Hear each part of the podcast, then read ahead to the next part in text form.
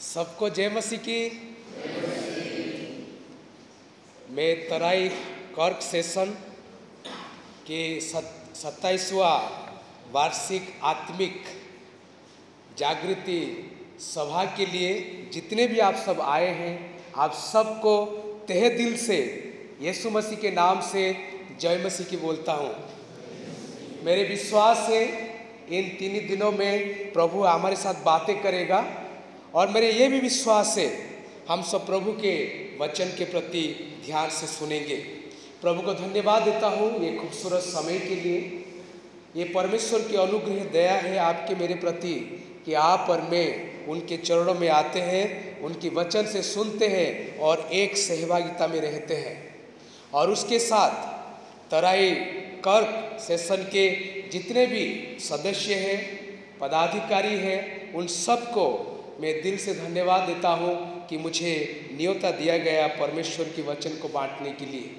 विशेष करके मॉडरेटर जी को, सुदान जी को, और जितने भी और एल्डर्स हैं, उसके साथ प्रसन्न जी को, जो दोनों मेरे अच्छे भाई हैं और उनके जो धर्म पत्नियाँ हैं, वो मेरे अच्छे बहनें हैं, सब हम एक साथ थे, एक से पढ़े हैं। बहुत दिनों के बाद देखा, इसलिए प्रभु को मैं धन्यवाद देता हूँ ये समय के लिए, उनके जीवन के लिए, उनकी सेवा के लिए।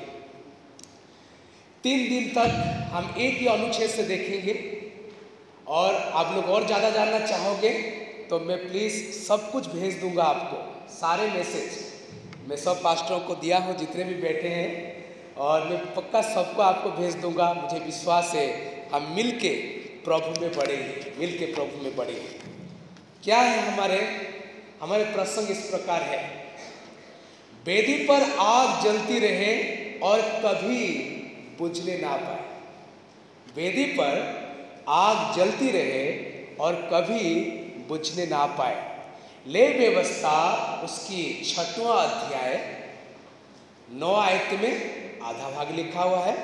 फिर बारह आयत में जो भी आप पढ़ रहे हो वो लिखा है। फिर तेरह आयत में जो भी आप पढ़ रहे हो ये लिखा है। तीन बार लिखा है। इसलिए इसको हम थोड़ा विस्तृत से, थोड़ा अच्छे तरीके से इन तीन दिन को देखने के लिए कोशिश करेंगे कोशिश करेंगे। प्रभु के वचन की ओर जाने से पहले आइए, सब आँखें बंद करेंगे, प्रार्थना करेंगे प्रार्थना करेंगे। हे प्रभु, तू वचन रूपी परमेश्वर है और ये वचन तेरा है। जब तेरे वचन की ओर जाते हैं, इंसान के ज्ञान से नहीं, तेरे ज्ञान में हो के तेरे वचन को देखेंगे, इसलिए तू आशीष दे। हम सब के प्रभु, ध्यान तेरे वचन की ओर केंद्रीकरण करने के लिए तू प्रभु, बहुत ऐसे हमें आशीष दे। महिमा तू पा गौरव तू पा तेरे नादा, दास को परमेश्वर, जो शब्द की, जो ज्ञान की आवश्यकता है, तेरे ओर से दे। इस प्रार्थना यीशु मसीह के नाम से मांगते हैं। आमीन आमीन। भारत की जब इस भाग को आता हूँ मैं कभी, मुझे इतनी ज़्यादा खुशी महसूस होता है।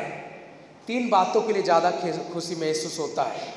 भारत की इस एरिया में जब आता हूँ मैं, पहली बात तो ये है, इस भाग के लोगों के दिल में इतना ज़्यादा छलकपट नहीं है, जैसे भारत के दूसरे भाग में है। ये हंड्रेड परसेंट सच है।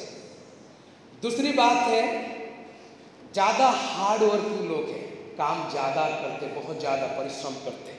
और तीसरी बात ये है, सब एकता में बहुत ज़्यादा है। और ये तीन बातों के लिए ज़्यादा खुशी महसूस होता है, क्योंकि ये सारे तीन बात बाइबल की है। और आप सब लोग प्रभु को जानते हैं, उसके अनुसार चलते हैं। और मेरे विश्वास है, ये तीन दिन प्रभु आपके मेरे साथ बातें करेगा दुनिया के सारे धर्म को आप देखिएगा, सारे पुराने धर्म को देखिएगा, सिर्फ़ एक दो को छोड़ के। सारे धर्म को जब आप देखते हैं, एक चीज़ एक कमन नज़र आता आपको मुझे। क्या कमन नज़र आता है? बलि चढ़ाना। बलि चढ़ाना आपको कमन नज़र आएगा। हर धर्म में बलि चढ़ाया जाता था। कुछ वर्ष हुआ, गवर्नमेंट ने बंद कर दिया। स्ट्रिक्टली रूल रेगुलेशन लागू किया है, लेकिन बलि चढ़ाया जाता था, अभी भी चढ़ाया जाता है। अभी भी, गाँव में जाओ अभी भी बलि चढ़ाते हैं। उनको मालूम हो कि नहीं, इसका मतलब क्या है, लेकिन पक्का बलि चढ़ाते हैं। और गाँव की बात छोड़ दीजिए, अत्याधुनिक शहर जैसे दिल्ली, ऐसे जगह में भी लोग बलि चढ़ाते हैं। क्यों चढ़ाते हैं, उनको मालूम नहीं है, लेकिन पक्का चढ़ाते हैं। उसके एक ही कारण देंगे। क्या कारण है? खुश करना है। किसको? देवी देवता को। जब बाइबल की बलिदान की बातें हम करते हैं, बाइबल की बलिदान कुछ अलग बातें हैं। बाइबल में लेवी व्यवस्था में जब आप पढ़ते हैं, एक से पाँच तक बलिदानों के बारे में और उसके विधियों के बारे में ज़िक्र है। पहला जो बलिदान है, वो होम बलि है। उसके बाद जो आता है वो अन्न बलि है। उसके बाद जो आता है मेल बलि है। उसके बाद जो आता है पाप बलि है। उसके बाद आता दो, दोष बलि है। ये सब बातें बाइबल की बलिदान है बाइबल की बलिदान है। और बलिदान क्यों चढ़ाया जाता था? बलिदान इसलिए चढ़ाया जाता था क्योंकि जो पशु को आप लेके आ रहे हो जो पक्षी को आप लेके आ रहे हो वो आपके पाप के कारण मरेगा। इसलिए बाइबल में बलि चढ़ाया जाता था। लेकिन आज उसके मायने बहुत ऐसे लोग जानते नहीं है, बलि चढ़ाते रहते, बलि चढ़ाते रहते। और उन बलिदानों में से होम बलि पहला नंबर में आता है। होम बलि पहला नंबर में आता है। होम का मतलब क्या है? जलाना। जलाना, आग में जलाना। और इसलिए आप देखोगे जहाँ भी सभाएँ होता है, जो नॉन क्रिश्चियन बैकग्राउंड में जो भी सभाएँ होता है, आप देखोगे आग जलाते रहते घी डालते रहते लगभग सारे सभाओं में बड़े बड़े सभाओं में। और पुराना नियम में भी होम बलि एक महत्वपूर्ण बलि है। होम बलि में बलि पशु को लेके आओ और उसको जलाओ। उसके बारे में कल हम ज़्यादा चर्चा करेंगे, लेकिन आज और कुछ चर्चा करेंगे। मैंने क्या बोला? पाँच बलि में से होम बलि पहला नंबर में आता है और एक महत्वपूर्ण बलि है। इस बलि के बारे में खास चीज़ें ये है कि ये बलि मिला बलि तंबू में एंट्री करने से पहले दिया जाता है। और दूसरी खास बातें ये हैं, सिर्फ़ यही बलि है जो हर कोई चढ़ा सकता है, चाहे क्रिश्चियन हो नॉन क्रिश्चियन हो, यहूदी हो, कि यहूदी ना हो, हर कोई ये बलि चढ़ा सकता है। और ये बलि सबसे ज़्यादा प्रभु की ओर दिया जाने वाले बलि में से है। जब आप पाप बलि चढ़ाते हो, ऐसे नहीं होता। दोष बलि चढ़ाते हो, ऐसे नहीं होता। अन्न बलि चढ़ाते हो, ऐसे नहीं होता। क्योंकि और सारे बलियों में आप जो चढ़ाते हो, कुछ प्रभु की ओर जाता है और कुछ याजक अपने पास रखता है खुद के लिए इस्तेमाल करने के लिए। लेकिन होम बलि, वो बलि है, आप संपूर्ण बलि परमेश्वर की ओर चढ़ाते हो। प्रभु की ओर चढ़ाते हो। इसलिए ये ज़्यादा खास बातें हैं। और उनमें से आज जो पहली बात आप पर में देखेंगे, क्यों प्रभु कहता है, वेदी के ऊपर आग जलती रहे, कभी बुझने ना पाए। इसका मतलब है, लगातार आग जले, कभी ना पूछे क्यों प्रभु लगातार की बातें करता है? जो अनुच्छेद आप और मेरे पढ़े हैं, तीन बार प्रभु इसके बारे में ज़िक्र करता है। आठ से लेकर तेरह तक व्यवस्था विवरण, छह अध्याय, आठ से लेकर तेरह तक। क्या लिखा है उसमें? इस प्रकार लिखा है उसमें। यहोवा परमेश्वर ने मूसा से कहा, हारून और उसके पुत्र को क्या कर? आज्ञा दे। क्या आज्ञा देगा? कि बेदी पर आग जलती रहे। और राख जो निकलेगा, वो राख को निकालना और शनि के एफद पहन के निकालना, शनि के जो कपड़े हैं, पवित्र वस्त्र है, उसको पहन के निकालना और उसके बाद वेदी के कोने में रखना और उसके बाद वस्त्र परिवर्तन करके वो राख को लेके आप छावनी के बाहर जाके रखना। इतने में खत्म होता है। फिर और एक बात जोड़ा जाता है कि वेदी में लकड़ियाँ डालते रहना कि आग जलते रहे। और उसके ऊपर ये भी बातें लिखा हुआ है, उसके बाद मेल बलि चढ़ाना है कि आग अच्छा से जल सके। उसके बाद आप जो दो आयत आयतों को देखते हो, बारह और तेरह में, क्या है, वेदी पर आग जलती रहे, बुझने ना पाए, फिर वेदी पर आग जलती रहे, बुझने नहीं पाए। टोटल इतने बातें ये दो, तीन दिन प्लीज़ इस बातों को ध्यान रखना, क्योंकि इसके ऊपर हम ज़्यादा से ज़्यादा बातें करेंगे। मुझे विश्वास है, जो प्रभु आपके मेरे साथ है, आपके मेरे साथ ज़रूर बातें करेगा, ज़रूर बातें करेगा। लगातार क्यों? वाई कंटिन्यूशन क्यों लगातार? क्यों लगातार? जब आप और मैं होम बलि को देखते हैं कि आज की अनुच्छेद से बातें करते हैं कि लगातार जलती रहे, आप थोड़ा मिलाप वाले तंबू के बारे में थोड़ा देखिए। कि जिसको समागम तंबू कहते हैं, कि वाचा का तंबू कहते हैं, वो तंबू के बारे में थोड़ा देखिए। सिर्फ़ होम बलि लगातार जलती रहे, वो नहीं है। लेकिन जो दीपक था सामने, जो दीपक को जलाया जाता था, वहाँ भी लिखा है, दीपक हमेशा जलती रहे। और उसके बाद जो धूप दानी में धूप दिया करते थे, वो भी हमेशा के लिए रहना चाहिए, बुझना नहीं चाहिए। तीन बातें। चाहे दीपक की बातें तेल कभी खत्म न जलती रहे, चाहे धूपदानी की बातें करो, वो भी हमेशा चलता रहे। और आज जो अनुच्छेद पड़े, होम बलि में आग जलती रहे, कभी भी बुझने ना पाए, कभी भी बुझने ना पाए। क्योंकि जो दीपक की बातें करते हो, क्योंकि दीपक में ऐसे साथ होता है और वो जल रहा है और वो साथ जो है, वो लाइट देता है, उसका सिर्फ़ एक ही मतलब है, परमेश्वर के बारे में गवाही जाए। इसका मतलब है, दूसरों को प्रचार किया जाए परमेश्वर के बारे में। प्रचार किया जाए। और जो धूपदानी है, वो प्रार्थना करने को दर्शाता है। प्रकाशित वाक्य में जब जाते हैं, इसके बारे में पढ़ते हो, प्रार्थना करने के लिए दर्शाते हैं। इसलिए इसलिए लगातार क्यों तीन तीन चीज़ें, वो भी लगातार, वो सारी चीज़ें आग से संबंध रखता है, आग से संबंध रखता है। चाहे दीपक की बातें करो, चाहे धूप की बातें करो, चाहे होमबली की बातें करो, तीनों ही आग से संबंध रखता है और लगातार जलते रहना उस बारे में बातें करता है परमेश्वर। क्यों? पहली बात यह है कि उसके नाम भी लगातार है परमेश्वर। यहोवा परमेश्वर। यहोवा का मतलब क्या है? जो था, जो है, जो हमेशा के लिए रहेगा। ये उसका मतलब क्या है? जो था, जो है, जो हमेशा के लिए रहेगा।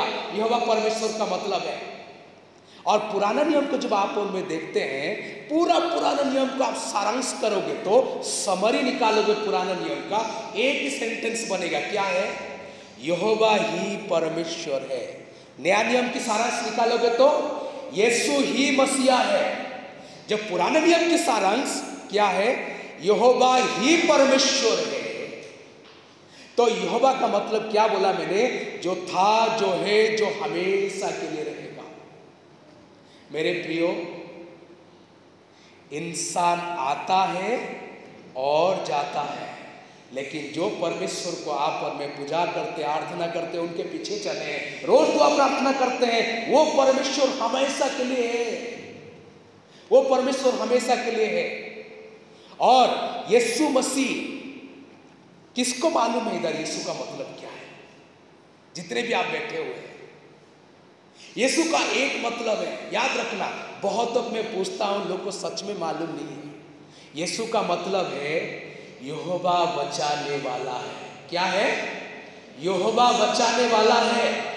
वहाँ भी पूरा अर्थ क्या है? जो था, जो है, जो हमेशा के लिए रहेगा, वही बचाने वाला है। यहोवा परमेश्वर हमेशा के लिए है। यीशु मसीह हमेशा के लिए है। और लेकिन इंसान हमेशा के लिए नहीं है। इंसान आता और जाता है। प्राणियाँ आते और जाती है, लेकिन जो परमेश्वर की पूजा अर्चना आप और मैं कर रहे हैं, वो था, वो है, हमेशा के लिए रहेगा। इसलिए लगातार चीज़ें होता रहना चाहिए, होना रहना चाहिए। तभी वो परमेश्वर को क्या लगता है? अच्छा लगता है, उनके स्तुति होता है, उनके महिमा होता है।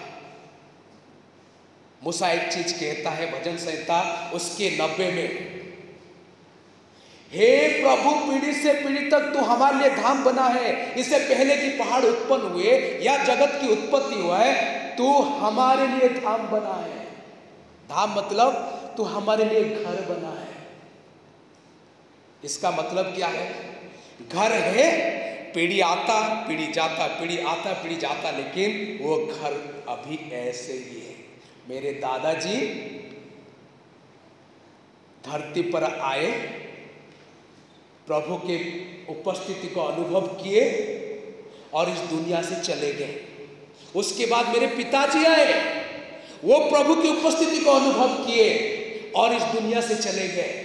और मैं आया हूँ, मैं प्रभु की उपस्थिति को अनुभव कर रहा हूँ, उनमें जीने के लिए कोशिश कर रहा हूँ, मैं भी इस दुनिया से चला जाऊँगा। मेरे बेटा आया है, वो भी प्रभु की उपस्थिति को अनुभव करेगा और वो भी इस दुनिया से चले जाएगा।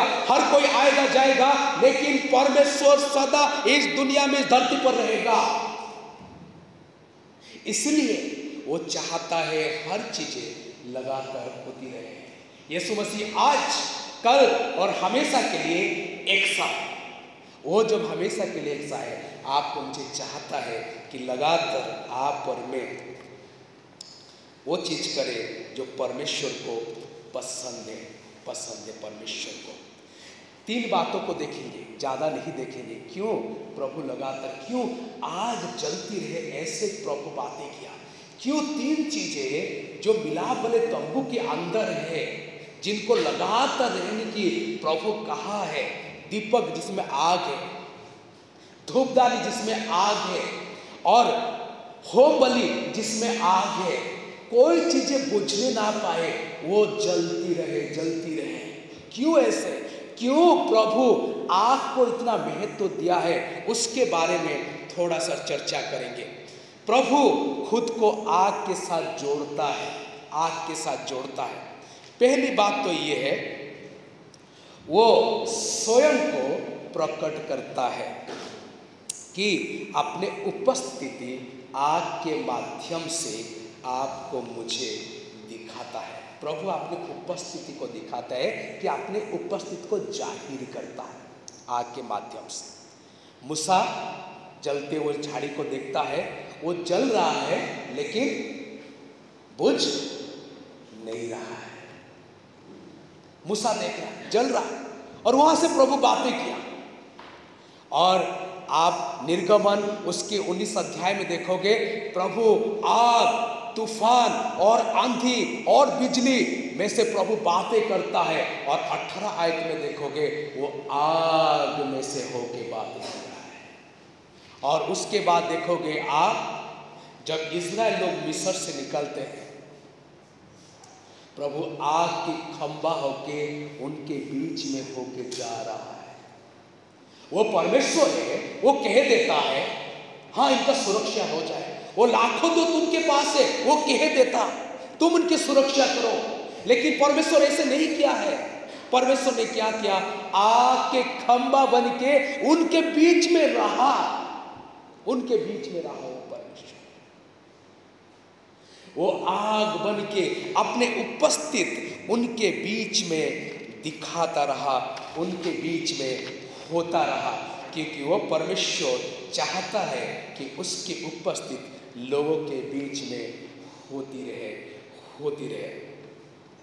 वो आग में ये भी दिखाना चाहता है, क्योंकि ये जो होम बलि हो, कि चाहे दीपक की बातें करो, चाहे धूपदानी की बातें करो। ये सब प्रभु ये कहना चाहता है, इसमें आग है। याद रखना, गंभीरता से लेना, क्योंकि मेरे उपस्थित को महसूस करने वाली चीज़ें हैं। मैं विराजमान हूँ, आप लोग के बीच में हूँ, मेरे काम हो रहा है, इसलिए मेरे उपस्थित को अनुभव हर समय करते रहना, हर समय करते रहना। इसको बुझने नहीं देना, इसको बुझने दे नहीं देना। बड़े इंटरेस्टिंग बातें हैं। लब आप लेवी लेवी व्यवस्था नौ अध्याय को पढ़ते हैं, नौ के चौबीस में पढ़ते हैं। ये जो होम बलि में आग की बातें किया जाता है, ये परमेश्वर की ओर से दिया गया। ये प्रभु की ओर से दिया गया। आग ये जो आग प्रभु की ओर से दिया गया होम बलि में, वो हमेशा के लिए जलती रहे प्रभु चाह कभी भी बुझने ना पाए। कभी भी बुझने ना पाए। इसीलिए जब तक वो निर्वासन में ना गए, बंधुआई में ना गए जब तक, तब तक मंदिर में आग जलता रहा होम बलि वो जला के रखे उसको। प्रभु अपने उपस्थिति को दिखा रहा था कि मैं तुम्हारे बीच में हूँ। मैं तुम्हारे बीच में हूँ। और वो आग जल रहा था कंटिन्यू कंटिन्यू जल रहा था। प्रभु अपने उपस्थिति को देता है मेरे प्रियो। प्रभु अपने उपस्थिति को देता है। लेकिन क्या आप उस परमेश्वर की उपस्थिति को महसूस करते हो? अनुभव करते हो? महसूस करना, अनुभव करना, वो जानना उनके बारे में। उससे पहले और एक बेहतरीन बात यह है क्या कोई परमेश्वर है? इसके ऊपर आप विश्वास करते हो। क्या कोई परमेश्वर है इसके ऊपर विश्वास करते हो कि नहीं? ये सवाल वाली बात है। जब तक आप विश्वास नहीं करते परमेश्वर है कि नहीं उनको अनुभव करना बहुत दूर की बातें हैं। आज वेस्टर्न सोसाइटी का सबसे बड़ा समस्या क्या है? पश्चिमी देशों का, चाहे अमेरिका को, ऑस्ट्रेलिया को, यूरोप को, उनकी बड़े समस्या ये है, कोई परमेश्वर है कि नहीं? क्योंकि उनको सब कुछ मिल रहा है। और हमारे तरफ़ क्या प्रॉब्लम है पूर्व देशों में? एशिया हो, पाकिस्तान, जो भी है, एशिया देश में। कौन सा ईश्वर को माने? दोनों में एक ही समस्या है। समस्या यह है कि कोई सच्चा परमेश्वर है कि नहीं? क्या आप जो मसीह के पीछे चलते हो, उनकी गुणारबाद करते हो, उनकी स्तुति महिमा करते हो, क्या आपको ये विश्वास है कि एक परमेश्वर है? जब तक ये विश्वास नहीं है, उसको आप और मैं कभी भी अनुभव नहीं कर पाएँगे। ये विश्वास होना बहुत ज़रूरी है कि मेरे परमेश्वर है, वो उनके अस्तित्व देता है। विश्वास बिना उसे प्रसन्न करना और अनहोना है। क्योंकि जो विश्वास करता है, उसके पास आने वालों को यह विश्वास करना चाहिए कि वो है और अपने खोजने वाले को प्रतिफल देगा। इब्रानियों उसके ग्यारह का छ और सात। विश्वास करने वाले को यह विश्वास करना चाहिए कि वो है। ही इज़ वो है। और अपने खोजने वाले को प्रतिफल देगा। सिर्फ़ ऐसे खंबे की तरह खड़ा नहीं है वो। वो कार्यरत है। वो कार्यरत है। वो अपने उपस्थिति को आपके मेरे बीच में देता है। उसकी अस्तित्व है। देर इज़ नो डाउट कोई भी डाउट नहीं है। वो है कि नहीं, ना कि नहीं, ऐसे नहीं है। वो है और काम कर रहा है वो। वो काम कर रहा है। इसलिए यीशु मसीह क्या कहता है? जहाँ दो या तीन मेरे नाम में आते हैं, मैं उनके बीच में हूँ। अब्राहम से पहले मैं हूँ। मैं जगत का ज्योति हूँ। मैं जीवन का रोटी हूँ। मैं पथ और सत्य हूँ। मैं पुनरुत्थान और जीवन हूँ। मैं अच्छा चरवा हूँ, मैं अच्छा दाखलता हूँ, मैं हूँ हूँ हूँ। मेरे अस्तित्व है। जब प्रभु आपने अस्तित्व को आपके मेरे बीच में दिया है, मेरे प्रियो,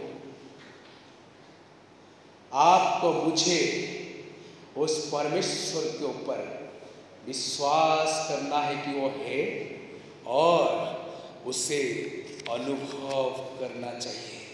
वो परमेश्वर सर्वभूमि के हर जगह में फैला हुआ है। हर जगह में, मैदान में पहुँच जाओ। वहाँ भी है। घर बंद कर लो। वहाँ भी है। कहाँ भी घूमो, वहाँ भी है। हर जगह में है वो परमेश्वर। लेकिन सवाल यही एक है कि वो परमेश्वर को मैं महसूस कर पा रहा हूँ? मैं आकाश पर चढ़ू तो तू वहाँ है। अधोलोक में जाऊँ तो तू वहाँ भी सूर्य की किरण पर जाके बैठू तो वहाँ भी है। तेरे से भाग के तेरे आत्मा से मैं कहा जाऊँ? हर जगह में वो है आपको मालूम है, यहाँ और एक दुनिया घूम रहा है आपके मेरे आसपास। कौन सा दुनिया है वो? डिजिटल वर्ल्ड घूम रहा है। जब आप टीवी लगाओगे ना तो आपको महसूस होगा कि वो दुनिया इधर भी है। बहुत सारे नेटवर्क घूम रहे हैं, लेकिन एयरटेल ऑन करोगे तो पता चलेगा एयरटेल भी है। इस प्रकार उस सर्वभौमिक परमेश्वर हर जगह में है। लेकिन जब तक उसके ऊपर विश्वास नहीं करते, जब तक उसकी उपस्थिति का अनुभव ही नहीं करते, तब तक कोई परमेश्वर आपके लिए मेरे लिए नहीं है। हमेशा याद रखना इस बात क्या मैं दुआ प्रार्थना में आता हूँ? मुझे विश्वास है कि मेरे परमेश्वर है। क्या मैं चर्च में बैठा मुझे विश्वास कि मेरे परमेश्वर है? मेरे बात को सुनेगा।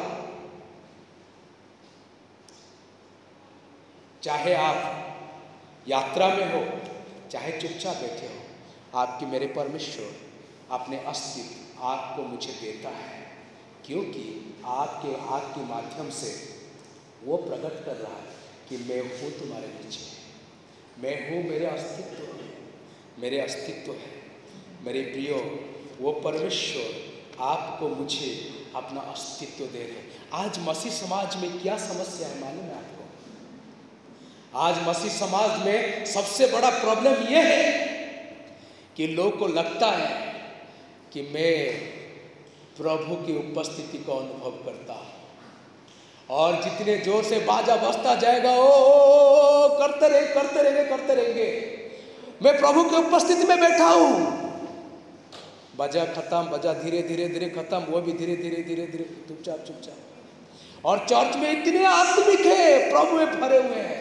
चर्च से बाहर जाते हैं। प्रभु कहाँ गायब हो जाता दिखाई नहीं देता। यही समस्या है। वो मेरे परमेश्वर चर्च में जैसे है। वो मेरे परमेश्वर बाहर भी ऐसे हैं। वो परमेश्वर आपको जैसे उपस्थिति यहाँ दे रहा है, वो परमेश्वर ऐसे उपस्थित बाहर भी देगा। इसलिए उसकी उपस्थिति आपके मेरे साथ हर समय यह अनुभव होना ज़रूरी है। क्रिश्चियन सिर्फ़ चर्च के अंदर नहीं है, क्रिश्चियन बाहर भी होना चाहिए, मैदान में भी होना चाहिए। जब तक वो उपस्थिति को अनुभव नहीं करते, तब तक आप और मैं मसीह को जानते ही नहीं मसीह को जानते ही नहीं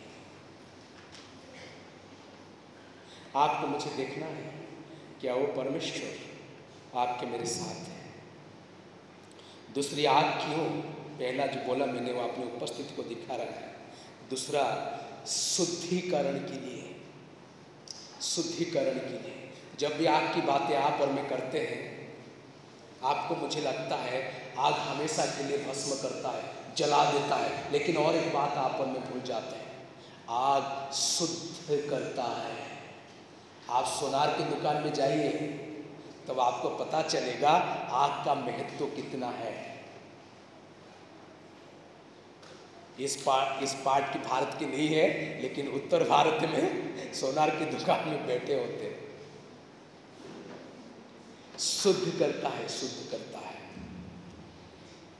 इसलिए मला के तीसरा अध्याय में दो तीन आयत में मला की कहता है वो सोनार की आग की तरह है और वो शुद्धिकरण की विधि में लेके जाता है, साफ़ सुथरा करता है, अपने दासों को इतने साफ़ करता है कि वो अपने पास उसके पास आ सके।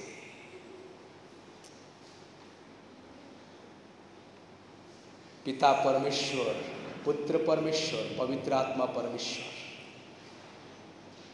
और पवित्र आत्मा परमेश्वर आपको मुझे शुद्ध करने के लिए जिम्मेवारी दी है।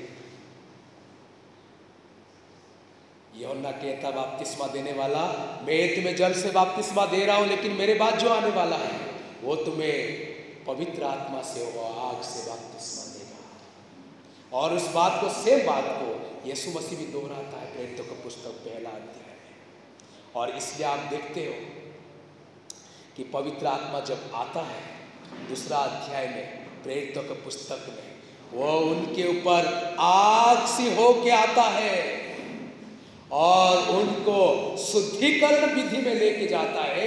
जो लोग डरते थे, जो लोग भागते थे, जो यीशु मसीह को छोड़ के भाग गए थे, पुनरुत्थान होने के बाद भी भाग गए थे, जो संदेह करते थे मसीह को लेके, वो लोग को ऐसे शुद्ध कर दिया कि सबके सामने अपने जीवन देने के लिए तैयार हो गए। कौन पाप नहीं करता दुनिया में? कौन पाप नहीं करता है?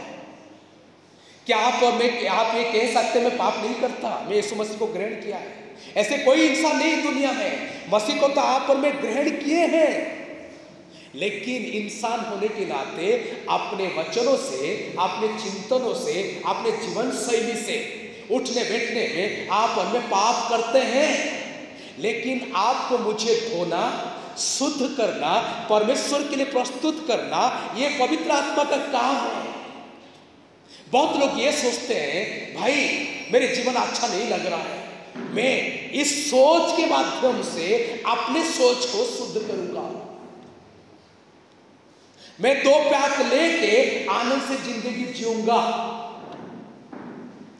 मैं ऐसे करने के माध्यम से, दान धर्म करने के माध्यम से, इतना दूर चल, पैदल चलने के माध्यम से, कि किसको खिलाने के माध्यम से, मैं खुद को शुद्ध करूँगा। ऐसे सोचते हैं लोग, बहुत लोग। लेकिन जितने वो ऐसे करने के लिए कोशिश करते हैं, इतने ज़्यादा अशुद्धता की ओर वो फंसते जाते हैं। दिन प्रतिदिन शुद्ध किरण विधि में प्रभु आपको मुझे लेके जाता है, लेके जाता है। और वो पवित्र आत्मा को अपने जीवन में आने दीजिएगा। रोज आपको मुझे सुंदर बनना है, रोज आपको मुझे साफ़ होना है। सिर्फ़ एक बार ग्रहण कर दिए, ज़रूरी नहीं है कि आप परमेश्वर पहुँच जाए। एक बार ज़रूर आपको मुझे धोया गया है, यीशु मसीह के लहू से।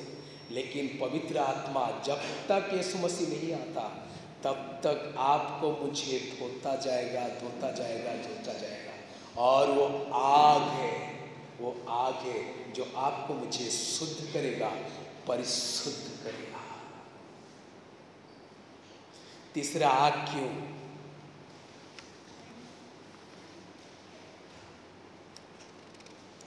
वो पवित्र परमेश्वर पवित्र न्याय के लिए आग को प्रस्तुत करके रखा है। पवित्र परमेश्वर, पवित्र न्याय के लिए आग को प्रस्तुत करके लिख रखा है। जब सदम और होमरा पाप किए हैं और इतने अनैतिक पाप स्वर्ग में से लिखा है, आग और गंधका के गिरा। और वो आज तक महसूस होता है। क्योंकि मृत्यु सागर डेट से आप जानते होंगे, आज तक जीवन पनप नहीं रहा है। इतने नमक गिरा है ऊपर से।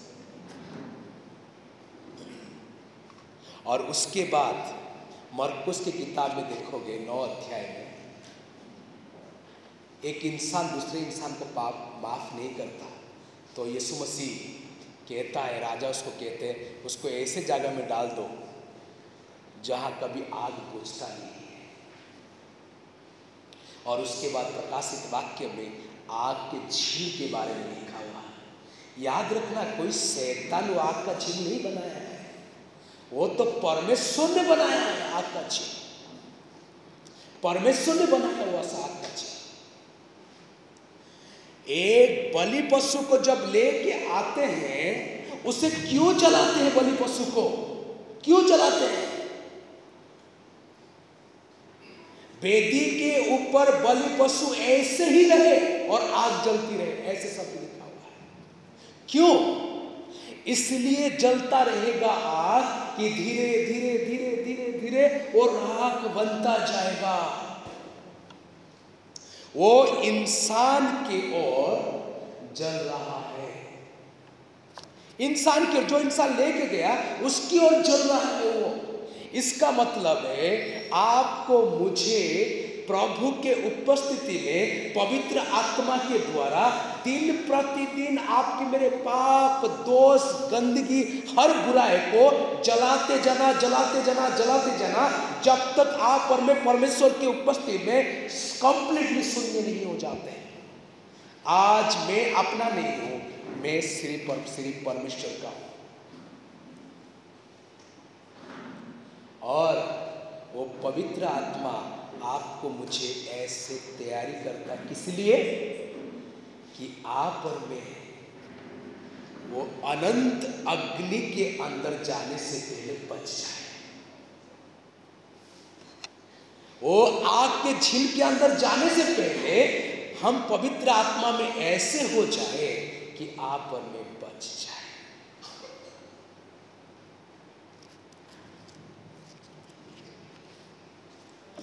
सिर्फ़ एक ही प्रश्न है। प्रश्न ये है क्या आप रोज जलना चाहोगे उस पवित्र आत्मा की आग से? क्या रोज आप शुद्धकरण की विधि में जाना चाहोगे? बिना शुद्ध किए हुए आप और मैं मसीह के कभी भी नहीं बन सकते। और हम शुद्ध नहीं है इस जीवन में तो आने वाले जीवन में आपको मुझे आग के झील में हमेशा के लिए तड़पना पड़ेगा। वो परमेश्वर का न्याय है, वो भस्म करने वाली आग है, उसमें कोई बच नहीं सकता। वो ऐसे आग जिसको दूसरा मृत्यु कहा जाता है, ऐसे आग में इंसान गिरेगा जिसके लिखा है, कीड़ा कभी नहीं मरता। और ऐसे आग है जो आपको राख नहीं बनाता, सिर्फ़ तकलीफ़ देता है। आ, एक एक बूंद पानी के लिए इंसान तरसता है। वो महान आग अनंत आग दंड की आग से बचने से पहले पवित्र आत्मा की आग से आप और मैं शुद्ध परिशुद्ध हो जाए, शुद्ध परिशुद्ध हो जाए। मेरे प्रियो, रोज परमेश्वर के लिए जलने के लिए तैयार रहिएगा क्या आप प्रभु की उपस्थिति को महसूस करते हैं? क्या आप शुद्धिकरण की विधि में रोज जाते हैं? क्या आप आने वाले उस महान आग, न्याय का आग, दंड का आग, हमेशा के लिए भस्म कर देने वाली आग से बचने के लिए तैयार है? अभी तक तैयार नहीं है तो आपको मुझे अपने जीवन प्रभु के हाथ में समर्पण करना है और वो आग में प्रभु को बोलना है, प्रभु, तू मुझे जला। मैं मेरे अपना नहीं रहूँगा। मेरे बुद्धि, ज्ञान, जो भी मेरे कुछ है प्रभु, मेरा नहीं, तेरा सब कुछ है। मैं वो आग के झील से बचना चाहता हूँ, तेरे उपस्थिति में आना चाहता हूँ। मेरे प्रियो, समय आपके पास अभी है। प्रभु को आपने समय दीजिएगा। अपने जीवन दीजिएगा, तभी आपको एक ऐसे जीवन महसूस होगा जो आप कभी सोच नहीं सकते। एक संपूर्ण जीवन जो परमेश्वर चाहता है, जो आपका नहीं परमेश्वर का है। आइए सब आँखें बंद करेंगे।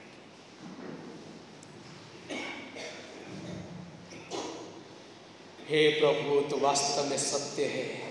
तू जीवंत है, तू महामहिम परमेश्वर है। धन्यवाद देते हैं प्रभु, तू हमारे साथ बातें किया है।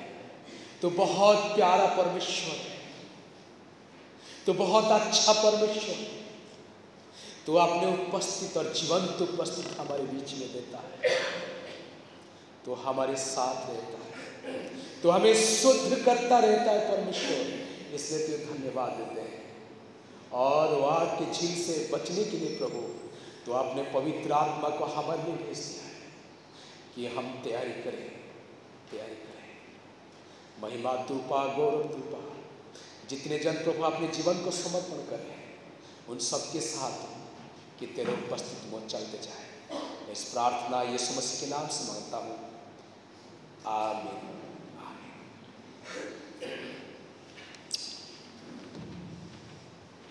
सबको बहुत बहुत